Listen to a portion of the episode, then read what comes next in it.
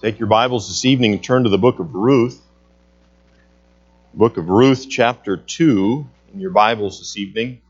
It's quite a prayer, that song that we just sang. Lord, make me Christ like, whatever it takes. Did you sing those words tonight? Did those words come out of your mouth? No? Yes or no? Okay. Um, did you pause when you sang them? Yeah, I paused. I, I sang them. They came out of my mouth, and I was pondering. You know, you know that our Heavenly Father is absolutely committed to that. Whatever it takes to make us like Christ, Christ-like. And um, and whom He loves, He chastens many, many times and he won't ever stop. And he is gentle and he is merciful and gracious. He does it for our good and he does it for his glory. And so, as we go through this life, and this isn't what the message is about, but as we go through this life, uh, don't forget my Heavenly Father is working in my life exactly according to His plan, exactly giving me exactly what I need. Exactly what I need. So, the other day, um, one of my children got in trouble um, because I thought they hadn't done what I asked them to do, when in fact they had done what I'd asked them to do, but one of their siblings didn't do what they should have done. And so I had to apologize to that one particular child. You know, earthly daddies make up make mistakes many times. We mess up. Um, but our Heavenly Father never, never messes up. So, and there are times in our lives where we wonder if He is messing up, but He never messes up. He makes no mistake. Okay. Now you're in Ruth chapter 2, and I really believe in Ruth chapter 2, and we're going to look at a mother in law uh, a little bit here this evening. And I really believe Naomi thought God had messed up. Okay. But he hadn't. I might ask you this question this evening Are you a hopeful person? Are you a hopeful? Are you an optimistic? And hope and optimism isn't the same thing, but are you an optimistic person? We could start there. Or do you kind of wake up every day kind of like Eeyore? You know, mm-hmm, it's another day. You know, is that is that your personality? We all have different personalities. But if you're not an Eeyore, and maybe, again, optimism is different than being hopeful. Are you a hopeful person? Do you have hope? And as we go through life, there are times in our lives where everything's looking, it's easy to be optimistic because everything's going well. But other times in our lives, it's hard to be optimistic because things are not going well. But for a child of God, whether things are going well or not, in an earthly, temporal sense, we can still be full of hope and actually assured that everything is going to be right. Everything is going to be right. Uh, we don't find the word hope in Ruth chapter 2, but I can see hope in Naomi. A hope is not something that's shallow. It, uh, it's not passing. It's not here now, gone tomorrow. It's not a, a hope so feeling. Well, I, I'm just trying to work myself up into being optimistic. That's not hope. It's not built on, hope's not built on fantasy. Now, I'm, if I just believe it, it, it'll be, it'll be okay. That's, that's not hope. That's called delusion. okay. That's not hope. I'm just going to be positive in my thinking. Um, that's not hope. Hope, hope has something that is firm, that it can rest upon. Hope, in fact, is an inner source of joyful assurance. It's a confidence as we trust God's promises and face the future. Don't have to run away from the future, but face the future with God's help. I can face tomorrow. I can face this week. I can face, and for each of us, that might be a little bit different. For the believer, hope is trusting God's word and his promises as we face the future being in Christ. We're in him. He makes no mistakes. He's working everything out for our good and for His glory. We know that. Not easy sometimes, but there's wonderful hope. You know, if, if we find ourselves in this life, even as believers, if we find ourselves in this life listening to the voices of this world, we'll, we'll find ourselves easily discouraged. We'll find ourselves becoming discontent more and more. But if we're listening to the Word of God, we'll be encouraged and we'll be actually, we find ourselves to be satisfied. The Word of God and the Son of God can fully satisfy every single one of us, no matter what age we are, no matter our health, no matter what our marriage is like. True satisfaction only comes in the Lord. The lost world labors, but it is never satisfied. The lost world is saturated with entertainment, but they're never satisfied. They never have genuine hope. The hymn writer Clara Williams wrote this. She wrote, Well of water ever springing, bread of life so rich and free, untold wealth that never faileth, my Redeemer is to me. Hallelujah, she wrote, I have found him, whom my soul so long has craved. Jesus satisfies my longings. Through his blood, I now am saved. You know, for a child of God, he is the only one who ever satisfies. Before we were saved, he was the only one who would satisfy. Many of us in this room believed upon him at a time in the past, and we experienced that satisfaction and that contentment and that blessed assurance and hope. Some of us, having been saved now for many years, find ourselves looking elsewhere for satisfaction and hope, but the place of satisfaction and hope is the very same source that we first experienced it, and that is in the Lord Jesus Christ. Look at our text, Ruth chapter 2. I'll begin reading in verse number 18. Ruth chapter 2, beginning in verse number 18, and I'll read down through verse number 23. Says this, and she took it up and went into the city, and her mother in law saw what she, Ruth, had gleaned. And she brought forth and gave to her, her mother in law, Naomi, that she had reserved after she was sufficed. And her mother in law said unto her, Where hast thou gleaned today, and where wroughtest thou? Where did you work? Blessed be he that did take knowledge of thee. And she showed her mother in law with whom she had wrought, and said, The man's name with whom I wrought today is Boaz. And Naomi said unto her daughter in law, Blessed be the be he of the Lord, who hath not left off his kindness to the living and to the dead. And Naomi said unto her, the man is near of kin unto us, one of our next kinsmen. And Ruth the Moabitess said, He said unto me also, Thou shalt keep fast by my young men until they have ended all my harvest. And Naomi said unto Ruth, her daughter in law, It is good, my daughter, that thou go out with his maidens, that they meet thee not in any other field. And so she kept fast by the maidens of Boaz to glean unto the end of the barley harvest and of wheat harvest, and dwelt with her mother in law. Let's pray, and then we're going to look at this passage. Interesting story two widows, Naomi, a widow, Ruth, a widow. Naomi's lost everything she has. She's a debtor. Uh, she's broke. Um, she's lost her two sons. She's lost her husband. And she's lost one daughter in law, for that matter. She has Ruth. Naomi's a broken woman and in this passage, she finds hope. Let's pray together. Dear Heavenly Father, thank you so much for your love to us, how faithful you are, how uh, sweet your love is for us, how all encompassing, how faithful, true. Lord, I thank you for your love. Thank you for your faithfulness. I pray that you'd speak to us by your word tonight.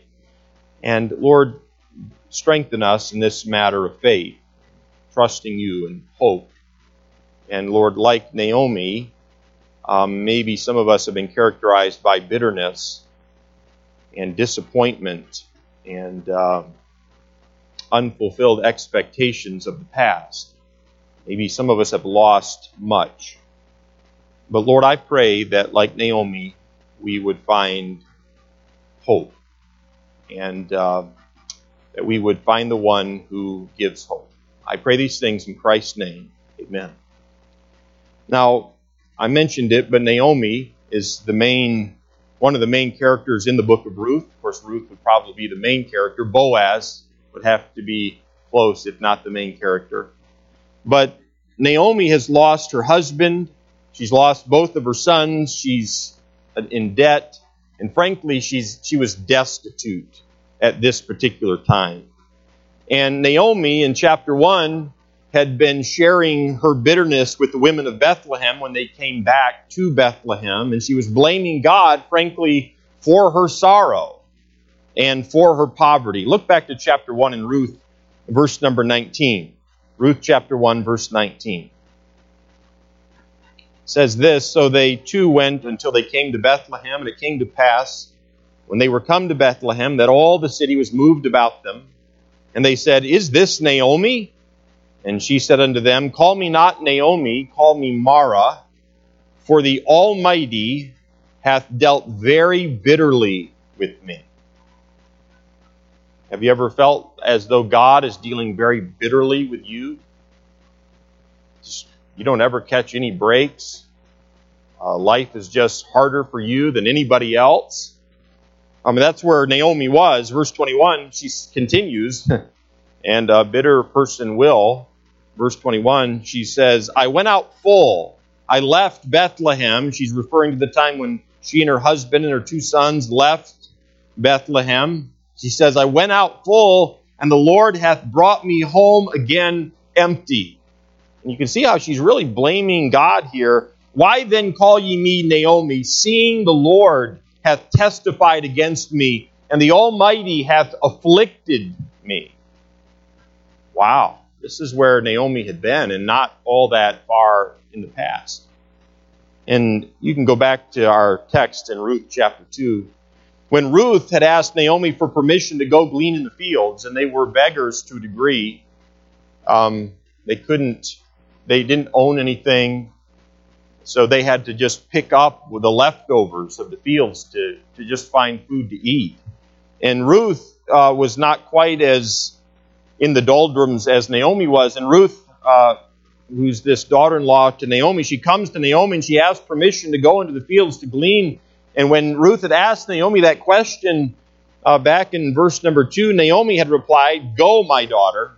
You can almost just see her sitting there, her head's down. And Ruth says, uh, Naomi, uh, there's this field I'd like to go glean in. And, and Naomi doesn't even hardly look at her. You get the idea and just says, Go. Just go. In other words, life is that terrible.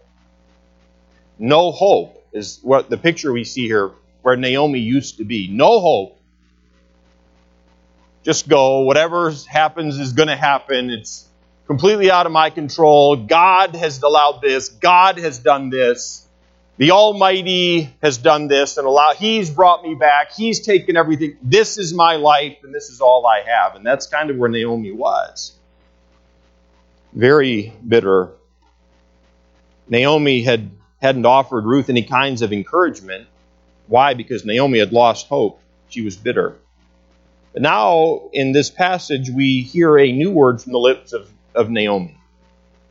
And we saw it in verse number 19. She uses the term blessed, blessed, which means to adore, or thank, or praise, or literally to kneel. And when Naomi saw what Ruth had brought back from gleaning in the fields, which would have been about six to nine gallons of grain, more than most gleaners brought back. Uh, she blessed Boaz, and his name means in him is strength. Boaz is a representation to us of the Lord Jesus Christ. In him is strength. You and I lack strength often, don't we? Weeks come and they get really busy. Trials come and they get very intense. Temptations come and we find ourselves very weak and susceptible. We don't respond the right way. We don't always think the right way. But Boaz is a represent, representative to us of the Lord Jesus Christ, and his name means in him is strength. And so here we have Naomi, and she's praising Boaz's name, who's been so generous to Ruth in telling Ruth to come and glean in my fields. Stay close behind this group of men and glean behind them. And then he tells the men, uh, drop extra Now, no businessman does that. Leave money in the field. no, that's not what a farmer does. But this farmer, he's favoring Ruth. God's moving in his heart. He says, drop a little extra here because I want her well taken care of. And they drop so much, she comes back with six to nine gallons of grain. And when Naomi heard that the man was Boaz, the Bible says in verse 20, the beginning part in our text, that Naomi blessed the Lord. She is kneeling in her heart before the Lord. There's this hope that is rekindled inside of her, a hope that has been gone, that's been lost for a period of time, a, a period of time I don't know how long. So, what caused the change in Naomi from being hopeless to being hopeful? And she was full of hope at this point. Proverbs chapter 13 and verse 14 says, Hope deferred maketh the heart sick. Have you ever been heart sick? That's a Bible term. Be heart sick. It's close to being heartbroken. What makes a person heart sick? When they're hopeless. Hope deferred hope that is diverted and keeps being diverted to the point where we're not ever sure we're ever going to make it. Hope deferred maketh the heart sick, but when the desire cometh, that which you've longed for, that which is needed perhaps in some cases, it is a tree of life. And the change in Naomi came because of a new hope that was springing up within her heart, and that hope was found in a person named Boaz. That's what gave her hope. When she was introduced to the idea, she hadn't even met him yet, but the idea of Boaz, kinsman. We don't know a whole lot about kinsmen. We don't operate that way today. But his name Boaz means in him is strength. And Naomi went from having no provisions to having a provider in her, in her mind. She went from having no provisions to having a provider, from having no protection to having a protector, from having no hope to having a guaranteed future. This was this what happened to her this day changed everything for her. And no matter our present situation, I want all of you to know that there's a wonderful future ahead.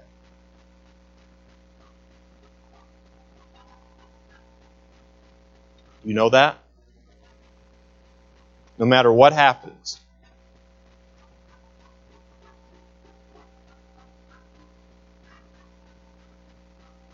No matter what happens, there's a wonderful future ahead for God's people. Don't put your hope in the wrong resting place. Don't put your hope in a person. Don't put your hope in an outcome. Well, if this happens in my situation, it's going to be all right. No, no, no. If you're a child of God, it is going to be all right. It's going to be great. And there might be some miles to go before you experience that beauty and that rest but if you're a child of God, it is going to be okay. And you need to have that hope. So I want us to all know that there's a wonderful future. You're not without hope, you have hope. And, and, and, and we have hope. Why? And I'll give you three reasons that I noticed from this passage. First of all, we have hope because of who Jesus Christ is to us. Look at verses 19 and 20 in the passage verses 19 and 20 of Ruth chapter 2. It says in verse 19, And her mother in law said unto her, Where hast thou gleaned today? And where wroughtest thou? Where'd you work? And notice, I can't help but noticing here that Ruth is working. Okay, she's laboring. She's doing what she was supposed to do. And where wroughtest thou? Blessed be he that did take knowledge of thee. And Boaz had taken knowledge of Ruth. He had seen her in her plight. And remember, Boaz represents the Lord. And she showed her mother in law with whom she had wrought, and said, The man's name with whom I have wrought today is Boaz. And Naomi said unto her daughter in law, Blessed be he of the Lord, who hath not left off his kindness to the living and to the dead.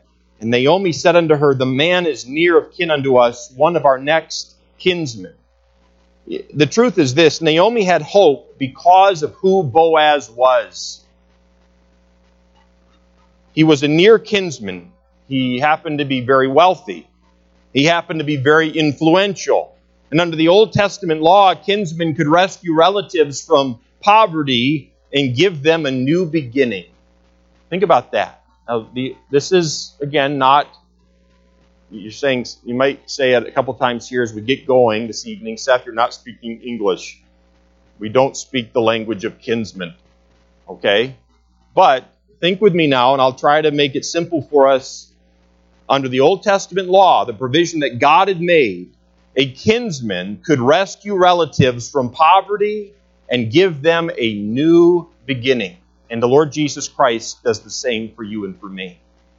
And it was not just the love and the kindness of Boaz that gave Naomi confidence.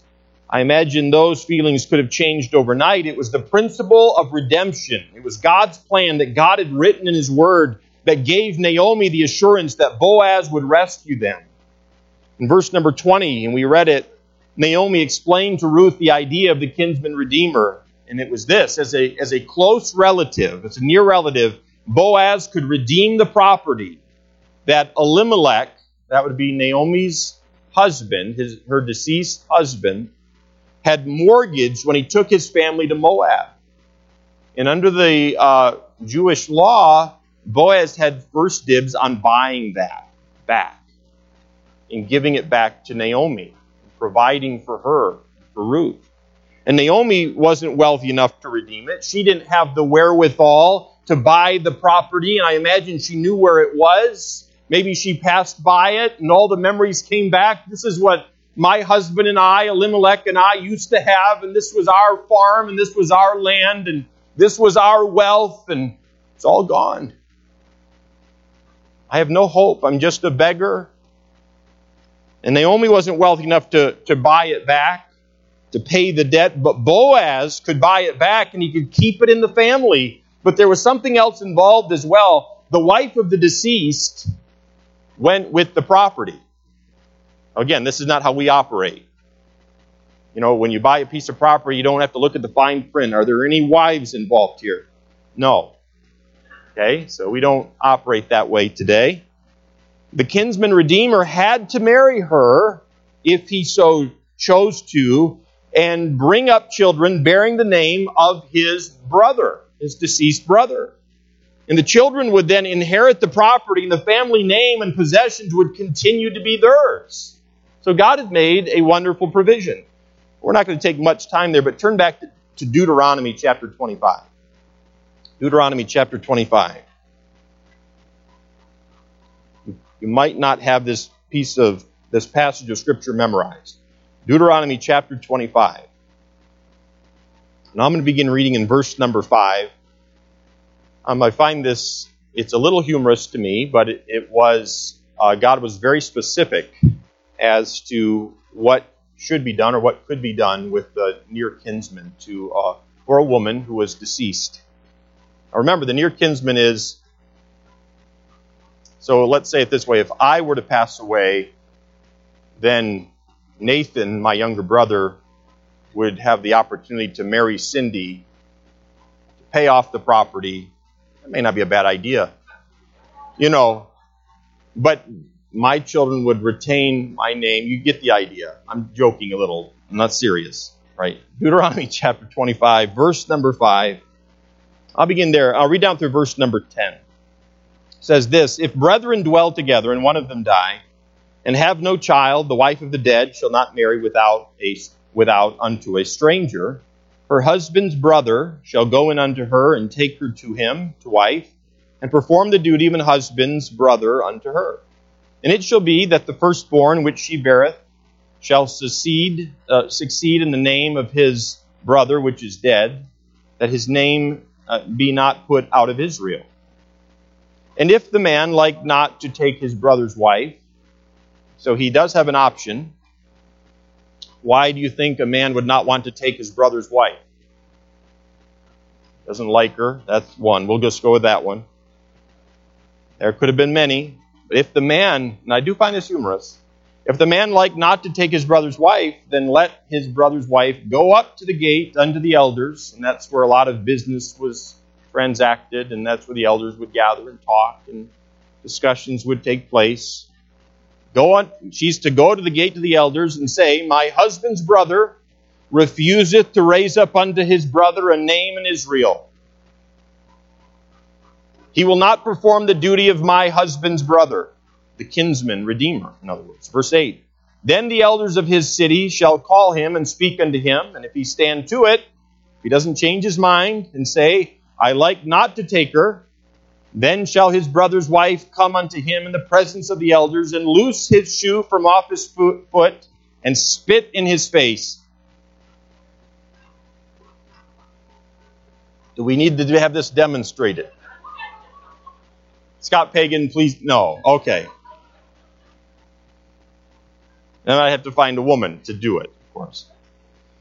Kelly's not here, so we, we won't do it tonight. Maybe another time. And spit in his face, and shall answer and say, So shall it be done unto that man that will not build up his brother's house. And this would have been a bit of a scene, you can imagine. Verse 10. And his name shall be called in Israel the house of him that hath his shoe loosed. Okay. There you go. There's your memory passage for the week. Turn back to Ruth chapter 2. There's more that we could read on that subject. Leviticus 25 speaks of it as well. You know, we're not told how Ruth's deceased husband, Mahlon, that was Ruth's husband, and he had passed as well. They had no children. We're not told how Ruth's deceased husband, Mahlon, was connected with his father's property so that Ruth had to be included in the purchase. In short, Boaz had the means and authority to do something about the distress of these two widows. And I'll leave it at that. Boaz had the means, and he had the opportunity to marry Bo- to marry Ruth. Okay. He he um, in, his name is in him is strength. He was the one who was going to be able to make all that was wrong right Boaz was who he was made all the difference, and that's what I want to emphasize to you. And, and, and again, his name is in him is strength, in him is the wherewithal, in him is the ability to make all the difference. And remembering who Christ is causes us to rejoice in hope. Who is Christ? Who is he? Well, he is God. He's not less than God, he is completely God. He is life. He is the way, right? He is the truth. He is the Prince of Peace. He's the King of Kings and the Lord of Lords. He's the creator of the ends of the earth. He's the Savior of the world. He is the, the Messiah, the promised one, the anointed one. He is our sustainer. He is eternal. He is holy and good. He is merciful and just. He is gracious. He's the giver of life. He is the healer. Jesus Christ is the one who makes all the difference.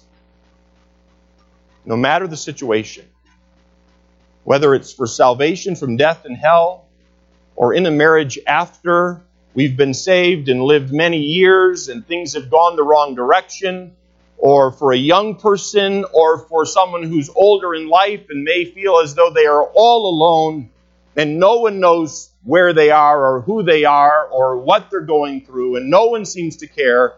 The Lord Jesus Christ is the one who makes all the difference. So she has hope because of who Boaz was. We have hope because of who Christ is. Secondly, I notice we have hope because of what Christ has done. Because of what Christ has done. And Naomi has hope here in the passage, and you'll see it as I read it. She has hope because of what Boaz had done. This is very important what he did. Look at verse number 8. Ruth chapter 2, verse number 8. I read down through verse number 16. Verse number 8. What had he done? Well, it says in verse 8 Then said Boaz unto Ruth, Hearest thou not, my daughter? Uh, Hearest thou not, my daughter? Go not to glean in another field, neither go from hence, but abide here fast by my maidens. Stay close to my household. Verse 9 Let thine eyes be on the field, that they do reap, and go thou after them. Have not I charged the young men that they shall not touch thee? So he's protecting her.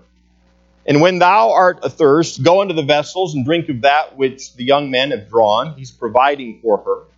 Then she fell on her face and bowed herself to the ground and said unto him, Why have I found grace in thine eyes, that thou shouldest take knowledge of me, seeing I am a stranger? I, I, I, this is not the main point of this message, but we all could learn something from what I just read. How did she respond to him? She fell on her face, praised him, and thanked him. To some degree, she worshiped him.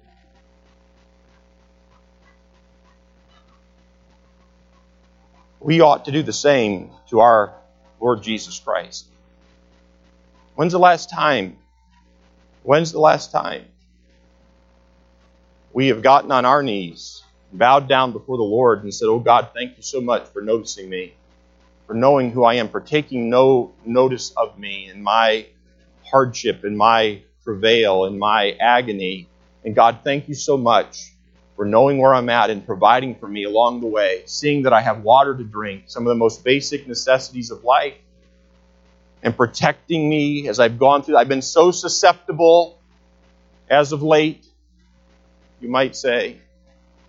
Thank you for protecting me when I was almost unprotectable. You're the only one who could have protected me.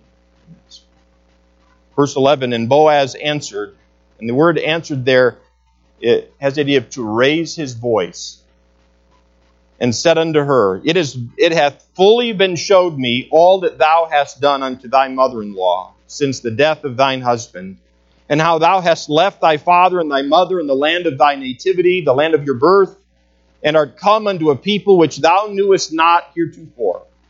The Lord recompense thy work, and full reward be given thee of the Lord God of Israel, under whose wings thou art come to trust. She hadn't always trusted in him. She had come to trust him. We are still coming to trust him. Verse 13 Then she said, Let me find favor in thy sight, my Lord, for that thou hast comforted me, and for that thou hast spoken friendly unto thine handmaid, though I be not like one of thine handmaids. And Boaz said unto her, At mealtime, come thou hither and eat of the bread, and dip thy morsel in the vinegar. And she sat beside the reapers, and he reached her parched corn that he gave her something to eat, and she did eat, and it was sufficed, and left. And when she was risen up to glean, Boaz commanded his young men, saying, Let her glean even among the sheaves, and reproach her not, and let fall also some of the handfuls of purpose for her, and leave them that she may glean them, and rebuke her not. And so she gleaned in the field until even, and beat out that she had gleaned, and it was about an ephah, six to nine gallons of barley. You know, Naomi, because of what Boaz had done, has hope. This is not a vain, empty hope. It's not me standing before you here this evening and saying, you know what, I know things are a little rough, or maybe they're really rough, but you know what, you just need to believe that things are going to be better. That's not what I'm telling you to do. This is not an empty hope. This isn't Naomi one day getting up and thinking, you know what, today's going to be different. It's going to be mind over matter, the power of positive thinking. That's not what's happening here. Not at all. Naomi has hope because of what Boaz has done, and you and I have hope because of what Jesus Christ has done. Boaz took personal interest in Ruth. He showed kindness to her. And when we consider what Christ has done for us, it gives us great hope. What are some of the things that the Lord Jesus Christ has done for us? Well, He's redeemed us, He purchased our pardon. We were guilty. We deserved hell.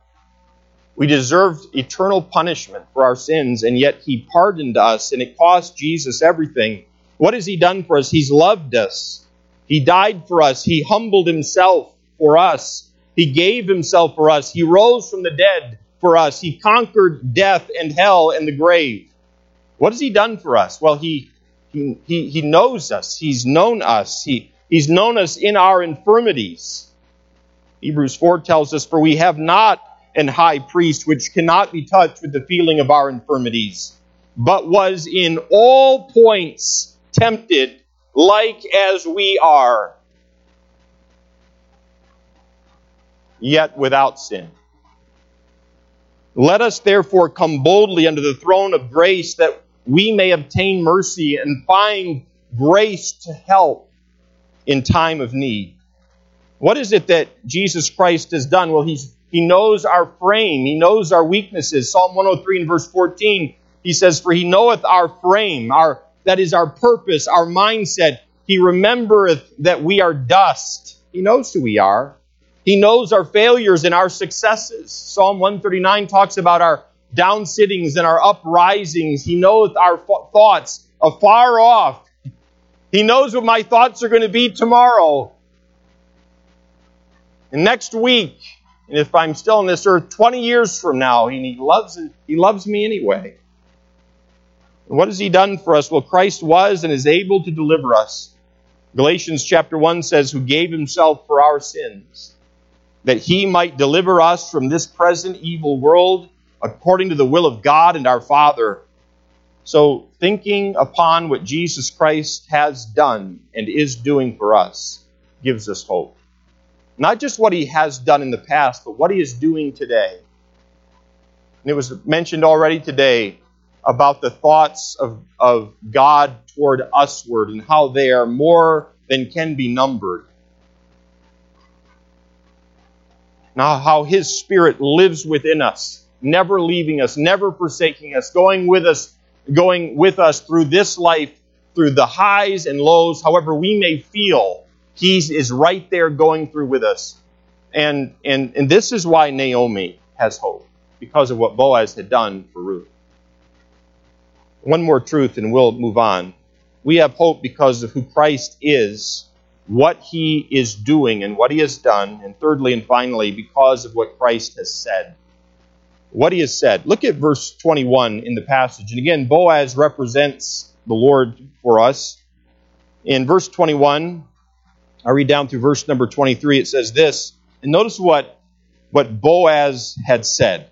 And Ruth the Moabitess said, to her mother in law, Naomi. She quotes Boaz, and she says, He said unto me also, Thou shalt keep fast by my young men until they have ended all my harvest.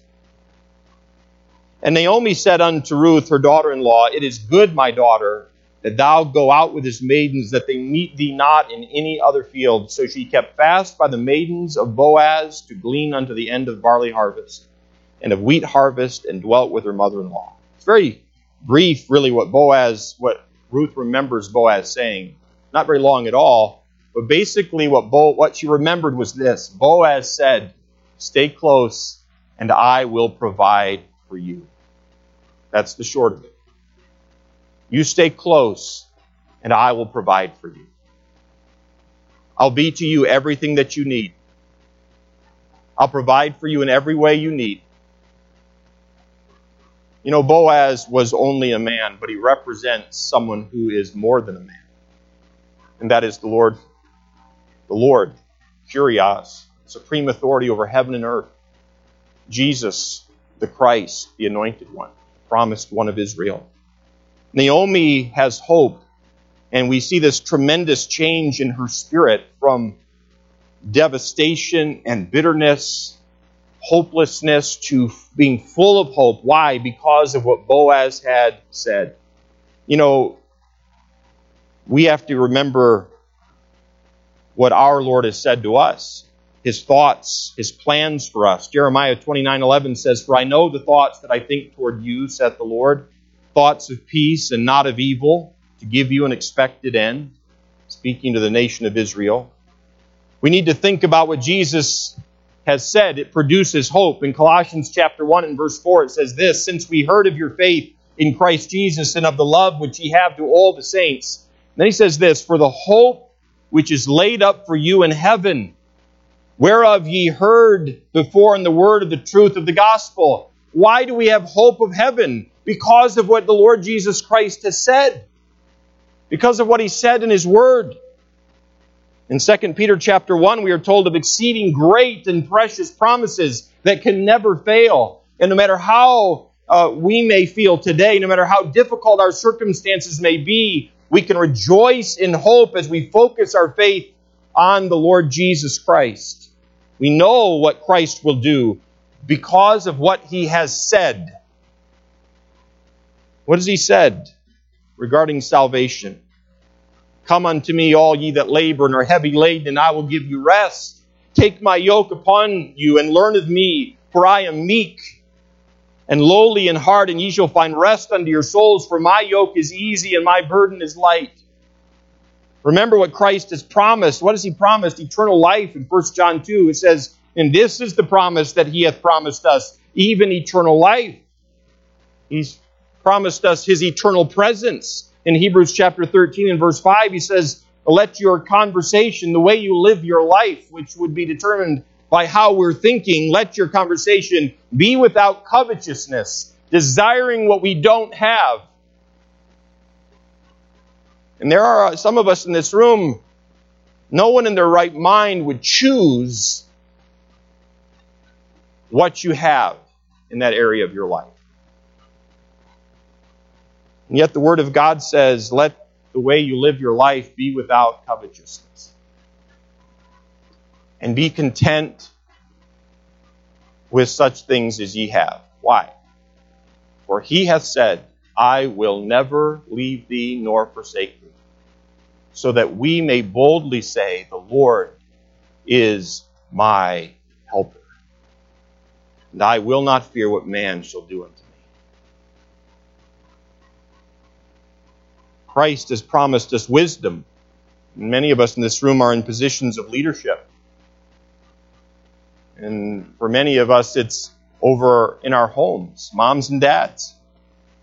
And there are other others in this room, you're in positions of leadership. People are looking to you to make right choices. And the fact is, they're going to be affected, maybe more than they even know, by the decisions that we make.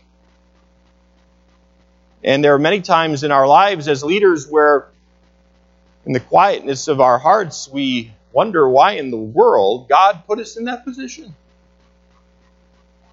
And why, and I wish He had just put someone else in the position. I'd like to go raise sheep or whatever. You know?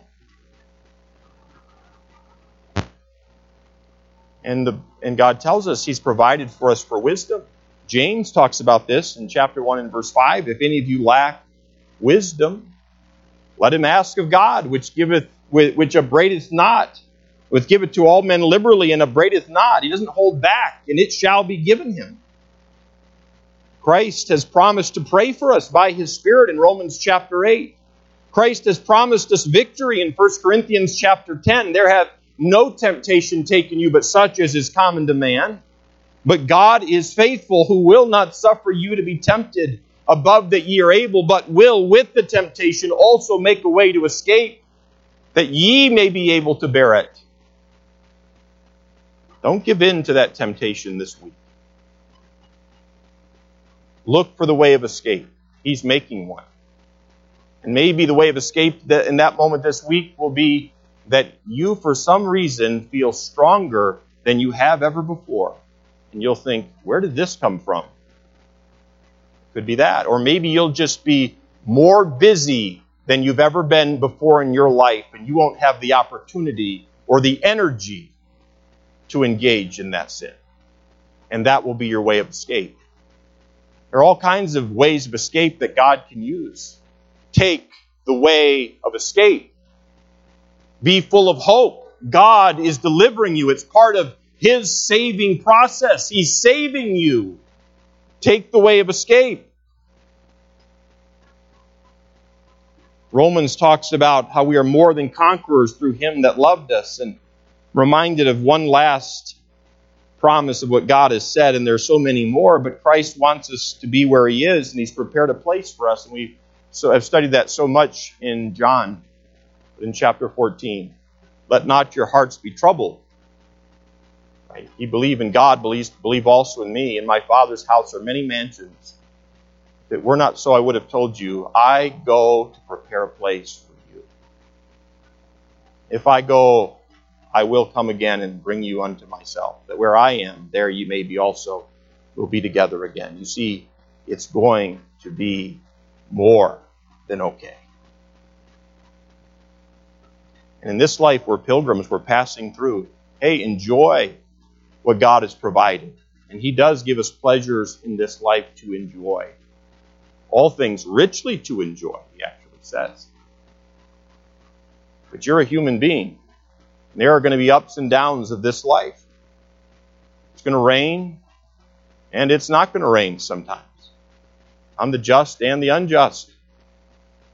But know this, like Naomi learned, and it's something that we have to learn, we can have hope. And for Naomi, she had hope because who Boaz was, who he was, and what Boaz had done, and what Boaz had said. And those three things changed her perspective on life.